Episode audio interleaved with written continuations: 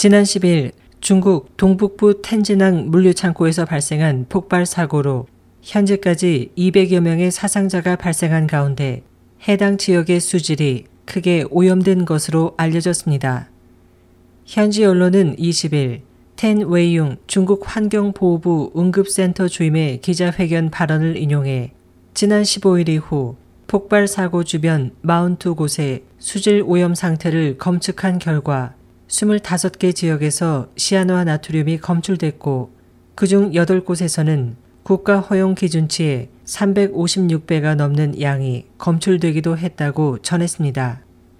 텐 주임에 따르면 현재 폭발 사고 지역의 수질이 시아나 나트륨에 심하게 오염됐습니다.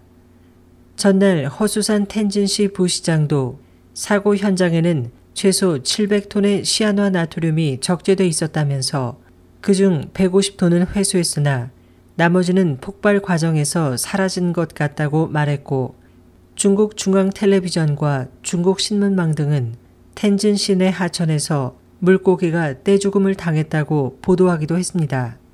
한편 앞서 지난 19일 영국 일간지 가디언은 우이슈 그린피스 동아시아 독극물 담당 간사의 말을 인용해 국유 기업인 시노캠 산하의 중화 텐진 비나이 물류유한공사와 텐진항 중화위험품 물류유한공사가 각각 폭발 지역 근처에 물류 창고를 운영하고 있었다.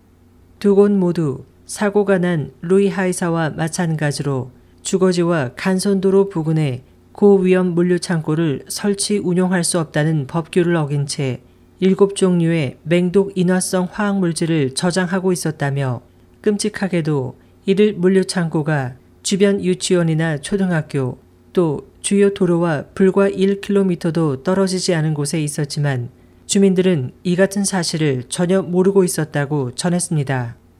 이에 대해 전문가들은 중국 당국의 불투명한 사후 대처가 시민의 안전과 공산당에 대한 신뢰를 위협하고 있다고 지적하고 있습니다.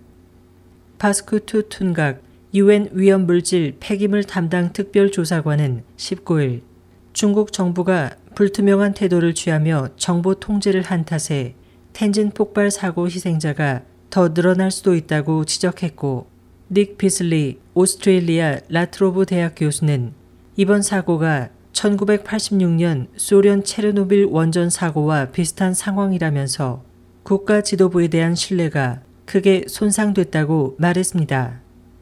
SOH 희망지성 곽재현입니다.